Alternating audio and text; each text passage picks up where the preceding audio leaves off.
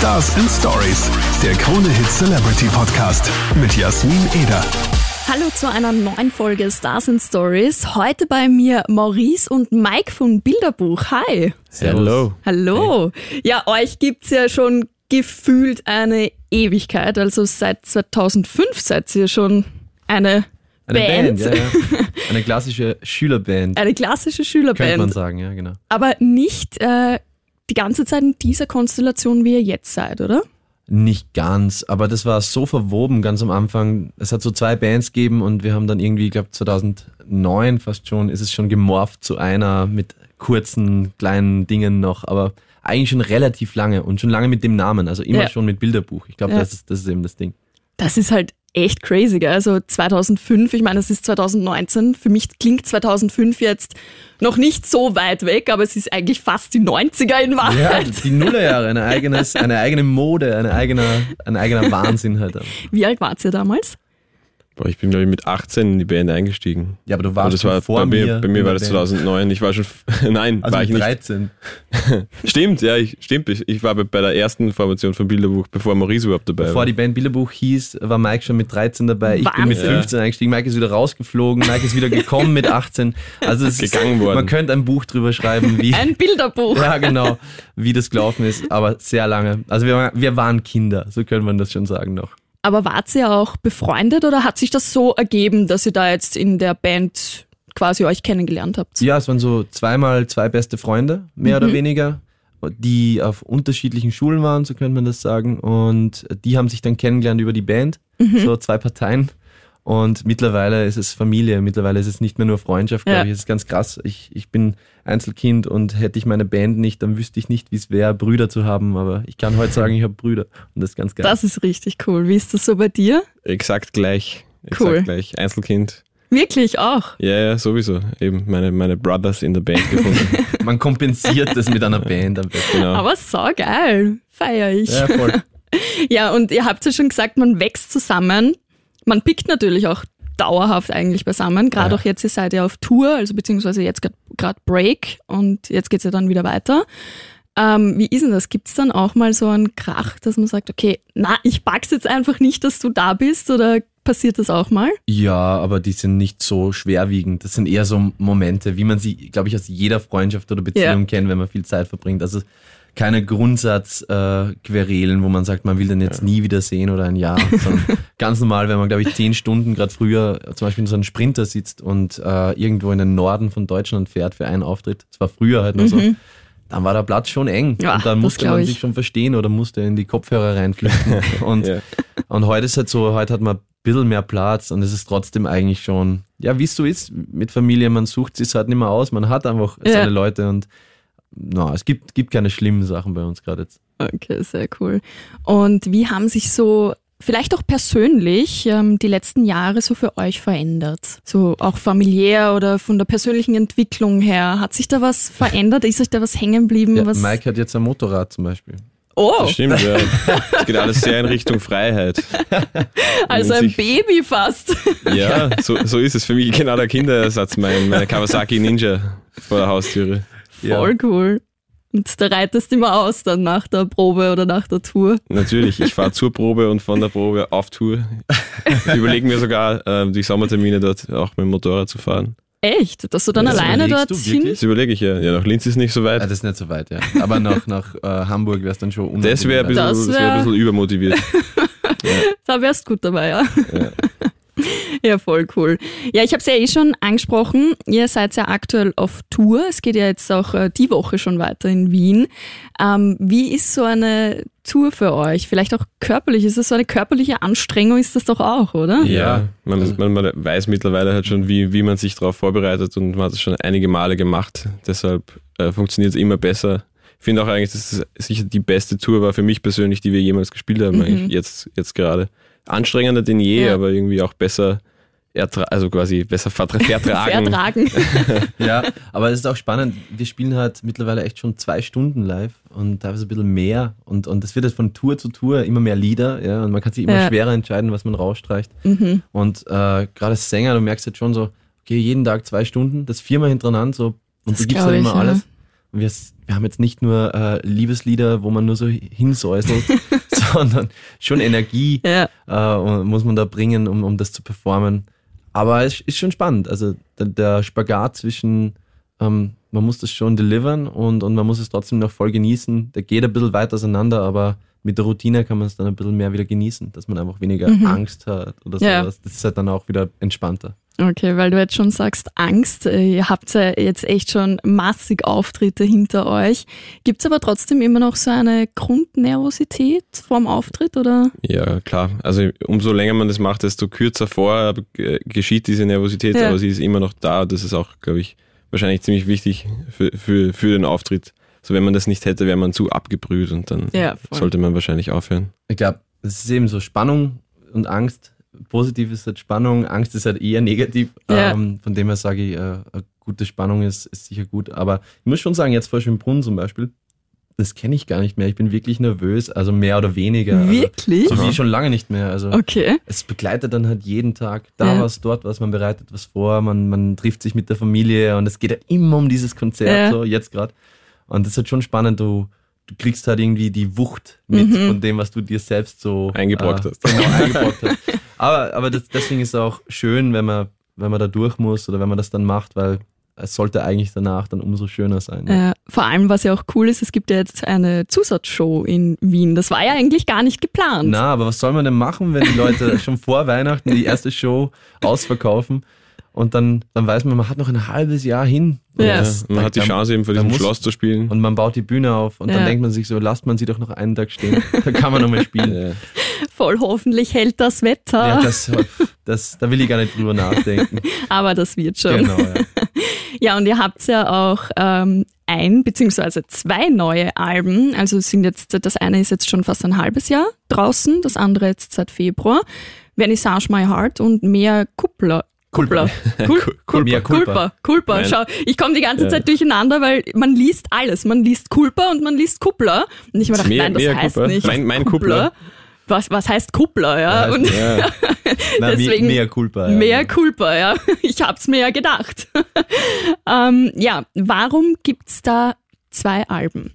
Ähm, ja, das Internet macht es halt möglich, dass man heutzutage einfach Musik auch ein bisschen schneller an, an die Leute bringt. Wenn, wenn du Musik machst und du hast auf einmal mehr Lieder, dann könntest wie Drake und Konsorten halt auch so 18 bis 21 22 Liederalben machen. Ja. Das Ganze nervt mich privat, also ich glaube Mike genauso, ähm, weil du, weil es so eine Aufgabe ist, wenn du forderst von deinem, von deinem Fan eigentlich, dass er sich jetzt eineinhalb Stunden oder eine Stunde 20 Minuten dahin sitzt und das wirklich anhört. Das überfordert einen schon im Vorhinein, bevor man überhaupt reingehört Ja, und da macht es halt weniger Spaß, also uns. Und wir haben uns dann gedacht, okay, wir haben jetzt auch irgendwie eine gute Phase gehabt, haben einfach Lieder gemacht, hätten das schon auch wieder kürzen können, aber wir haben halt einfach Bock gehabt, Musik rauszuhauen. Mhm.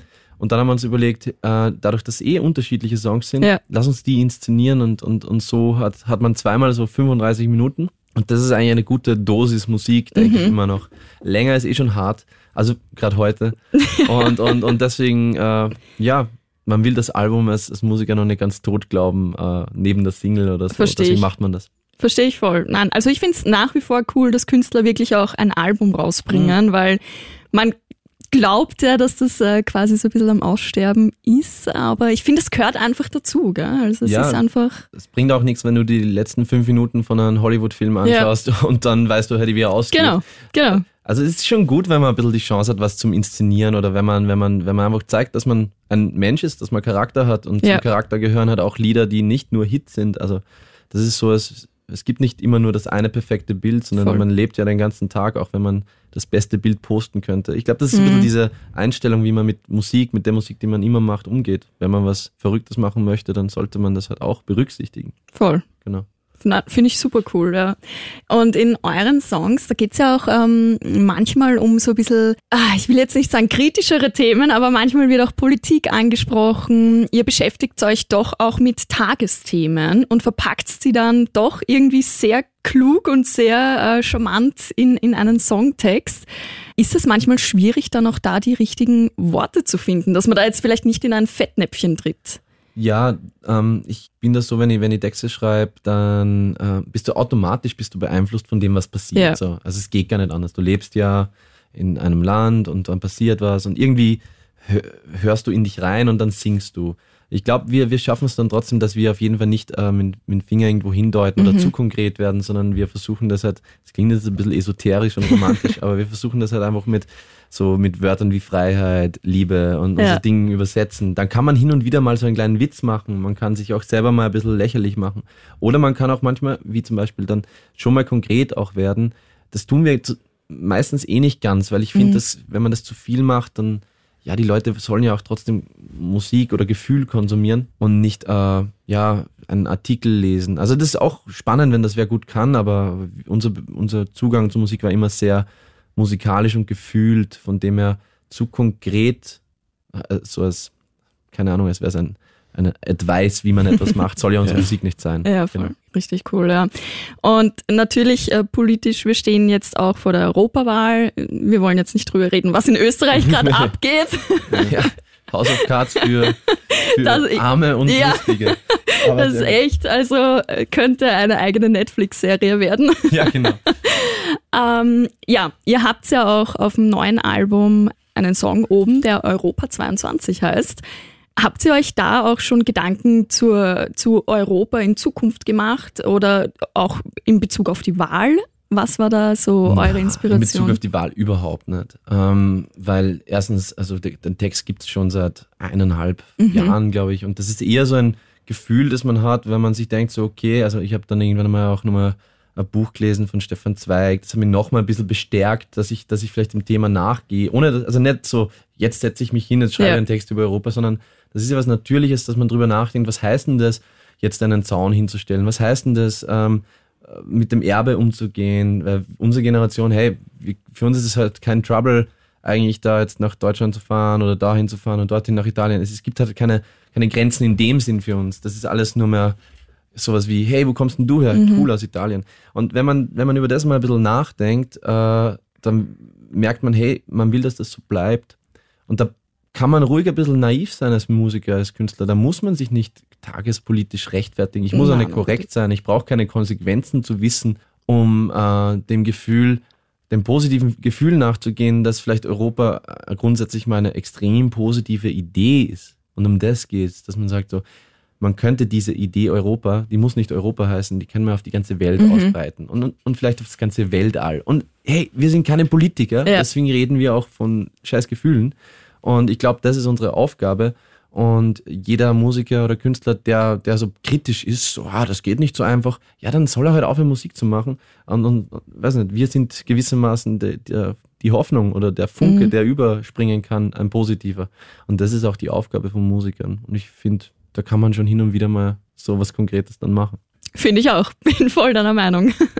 ja, ihr seid ja jetzt auf Tour. Wir haben es jetzt schon mehrmals angesprochen. In Wien jetzt äh, Freitag und äh, Samstag in Schönbrunn. Äh, was können wir denn jetzt so erwarten von euch? Alles. Alles. Alles. Ja, in erster Linie, wie oft äh, zum Beispiel ist der Wiener wirklich vorm Schloss Schönbrunn? Das ist ja auch schon mal eine spannende Frage. Man, man lebt zwar in der Stadt zum Beispiel, wir leben Ja. jetzt auch schon seit über zehn Jahren in der Stadt und man geht äh, immer wieder vorbei, fährt vorbei, aber wann steht man wirklich so mal eine Stunde davor oder zwei Stunden davor? Stimmt, Allein das ja. ist schon mal lustig. Das heißt, jeder, der da hingeht, macht einmal Sightseeing und kriegt dann obendrauf noch ein, ein, eine, ein gutes Konzert. Das, das, wir waren jetzt gerade in Deutschland auf Tour, haben das Ganze oft gespielt. Das heißt, eigentlich ist alles so ein bisschen erprobt, wir fühlen uns relativ sicher. Das heißt, es sollte eigentlich super entspannt dann ablaufen. Und ja, ein, fast für uns ist es so eine Best-of-Show auch, weil jetzt gerade nach, nach vier Alben, wo wir mehr oder weniger erfolgreicher sind, spielt man halt überall die, die Rosinen sozusagen aus den Alben raus und, und ja, Also es gibt auch Schmankerln aus den letzten Alben. natürlich. Da wird, wird alles gespielt. Das Fanherz äh, wird nichts vermissen. Es, es wird höher schlagen.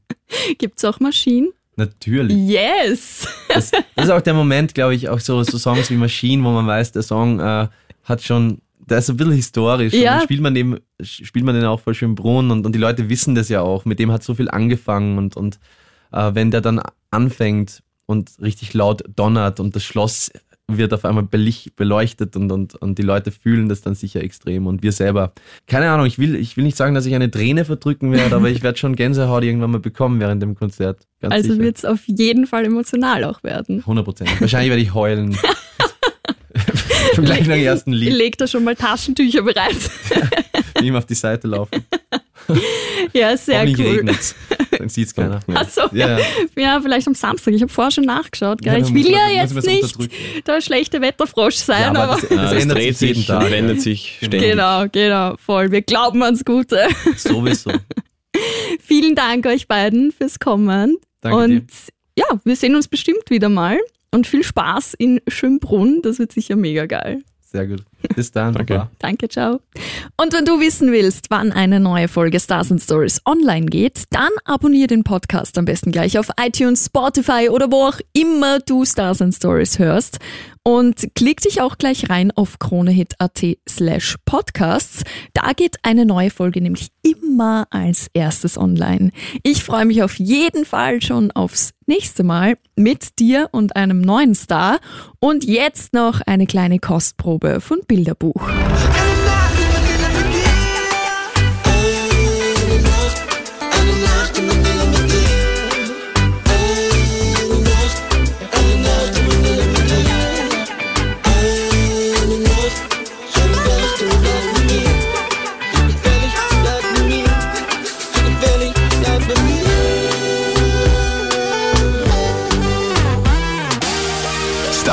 Stories, der Krone Hit Celebrity Podcast mit Jasmin Eder.